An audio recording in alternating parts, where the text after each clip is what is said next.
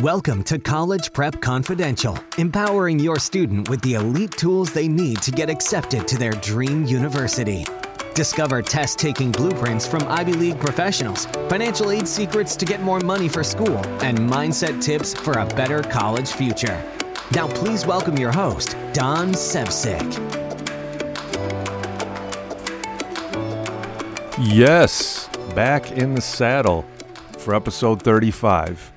I am your host, Don Sevcik, and this week we're going to be talking about the job interview.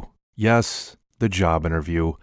I can't tell you how many discussions, arguments, and fights I see online and in person about the job interview. And lately, with everything going on, the job interviews have turned into a complete circus. So I want to clear up the air and get you an unfair advantage because at some point in time, we will all interview. We'll interview for an internship, a group membership, or a job. For this episode, we aren't going to talk about the cringeworthy traditional advice about networking and cover letters and all that stuff that doesn't work. Instead, we're going to talk about real world stuff, you know, the stuff that actually works during the interview. Now, you may be asking, what are my qualifications to dispense this advice? Answer I've worked 25 plus years in corporate America outside of my side business. I've worked for Fortune 500 companies as well as startups and mid sized companies, and I've been on both sides of the interviewing table. I've interviewed for over 10 jobs in my career and have interviewed people 15 times. So, what I'm doing here is distilling the battle tested wisdom in this episode about job interviews.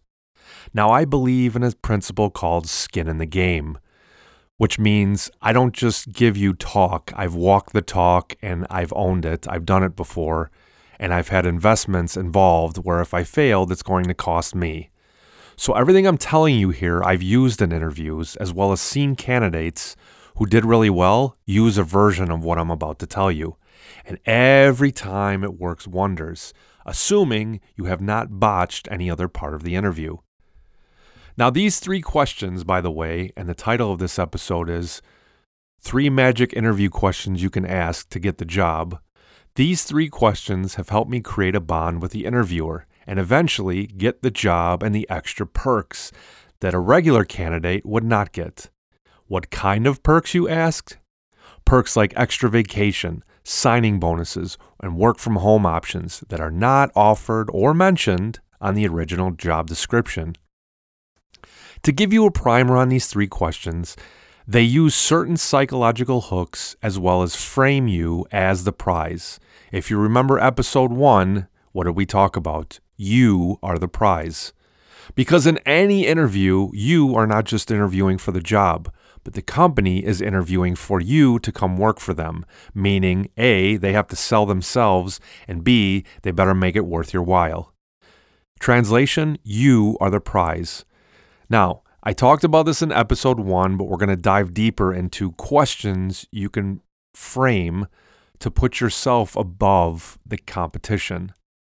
Now, these questions use what's called a prize frame, but they also set you apart from other candidates by showing your interest in how the business is doing and where it's going. Every time I've asked these questions in an interview, you can sense a shift in the body language in the room. The interviewer always responds. In fact, it's damn near impossible that they can't respond to these questions. And remember, when you get an interviewer engaged in an interview, it's an investment of both time and emotion. And what do people do with investments? The longer and more deep they're invested, the longer they're likely to stay invested. Now, I use these three questions, which always establish rapport and grant me favor with interviewers. And the three questions are this Question one If you could design the ideal candidate for this position from the ground up, what skills and traits would they contain? Question two in the next six months in this, for this company and this industry, what are you most excited about? And question three In the next six months, what's the biggest challenge for you in the business to overcome? Now, let's cover a quick psychological overview of these three questions, why they work so well, and then dive into more detail. The first question about designing the ideal candidate for this position from the ground up makes the interviewer tell you about their values for the ideal candidate. See, you could take any job on this planet. Let's take a boring old accounting job. If you ask one boss what their ideal candidate is, chances are you will not get the same exact answer as you would if somebody else was interviewing for that job, meaning two different bosses, two different perspectives. And so the, the power and the secret of this question is it makes you force them, it forces them to tell you their ideals and their values. Now, the second question, which is in the next six months in the company and industry you work in, what are you most excited about? This question reveals their passion for the business and the industry they work in. Now, here's something very important. If they struggle with this question, you've identified a red flag. Because if the person who interviews you, who's the face of the company, by the way, that they're putting forward to talk to you, cannot find anything about the job or the industry that excites them, guess what? You should turn in the opposite direction and run from that job as fast as your feet will carry you. Now, the third question about the challenges in the next six months. This puts them in a vulnerable spot. And this is good because it protects you from an interviewer who's trying to sell you cupcakes and rainbows about a job. You see, if the interviewer cannot come up with a challenge, then you should be alert, because this is too good to be true, my friends. What you're looking for with, with this third question is problems to solve and what the interviewer's genuine concerns are. So, those are the three questions. And I can't tell you how many times I've heard, oh, great question, or thanks for asking that, after I ask those questions. And then the interview goes right into the answers. Now, pay attention because here comes the good part. When interviewers answer these questions, they give away clues about the role and company which were not discussed in the job description. They also give you a zoomed in view for the company culture and how the interviewer thinks. They'll tell you about the business and reveal clues about themselves, of what they like or what they dislike. See, you have to treat yourself as an interview detective, and the answers they give to these questions provide valuable intelligence about the company and the interviewer. Remember, the whole company can't interview you, so the decision is going to come down to a few people, and the people that interview you hold the highest weight. My favorite intel- intelligence gathering tool is something we covered briefly in a prior episode. It's called motivation direction. If you missed that episode, here's a recap. Humans only have two reasons for doing anything in life they either want to move towards pleasure or they want to move away from pain. When you ask the interviewer about the ideal candidate, their passions, and their challenges, keep a close ear and a keen eye on how they answer the question. I once interviewed at a Fortune 500 company, and after asking the question about challenges, the interviewer re- revealed, Well, this company's having supply problems and operations issues. Well, well, well, that's a valuable piece of intelligence right there. And every time the interviewer answered, he spoke in terms of avoiding pain. He'd say things like, We've got to avoid cost overruns, or We need to stop losing time with onboarding, or I don't want to see us fall behind the competition. Notice, in all three of those answers, he talked about what he did not want. Not what he did want, what he didn't want. He's moving away from pain. So when you speak to this person, if you want to bond, you could speak in terms of avoiding pain. However, if you or the interviewer are a towards person, which I'll cover in a moment, you may be turned off by talking to this person. You see, a towards person is somebody who moves towards pleasure or a goal.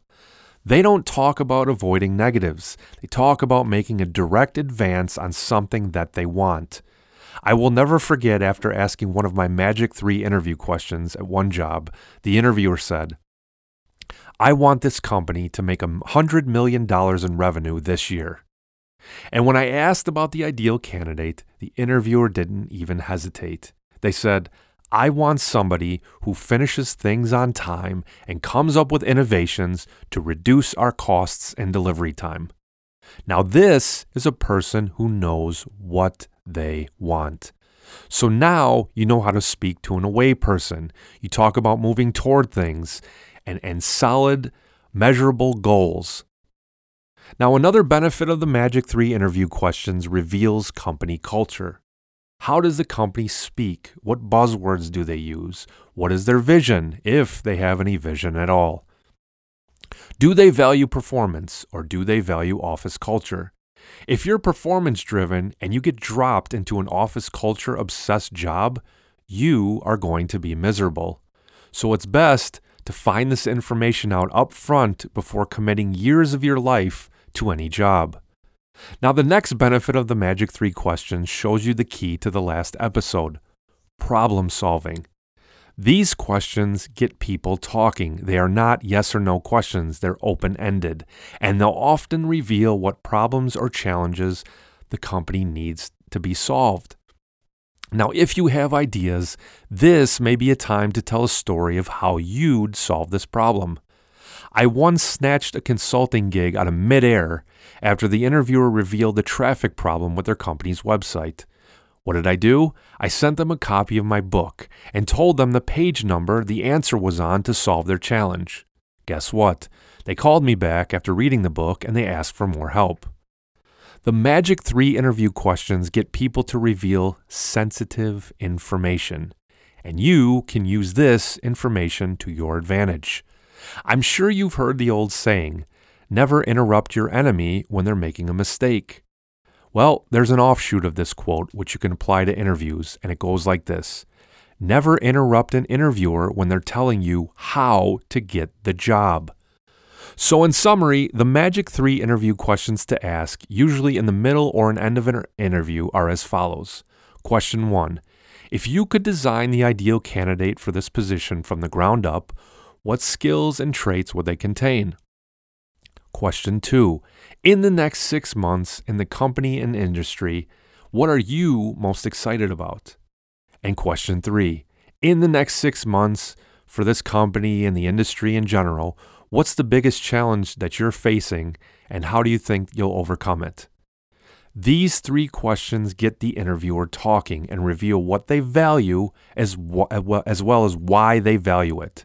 Since people make decisions based on values, the answers the interviewer gives reveal the keys to the decisions made inside the company. Discover the values, and you have the key to unlocking the job.